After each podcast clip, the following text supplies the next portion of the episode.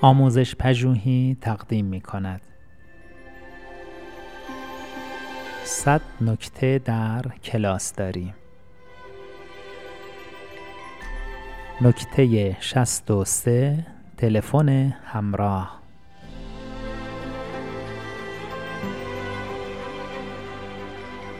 تلفن همراه یک سرگرمی رایج برای دانش آموزان است.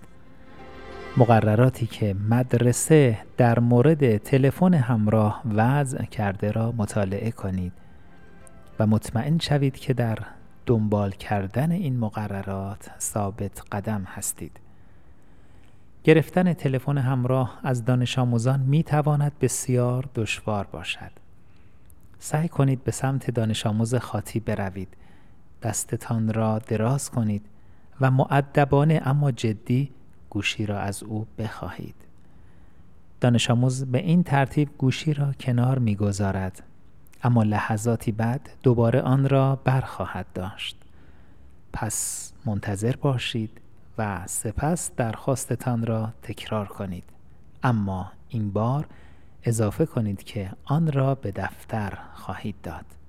نکته ای در این روش است که باعث می شود دانش آموز فکر کند هدف شما از این برخورد نوعی معامله است.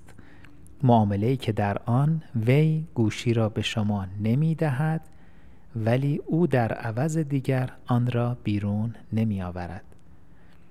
ممکن است که بازگشت به نکته نوزده در اینجا مفید باشد.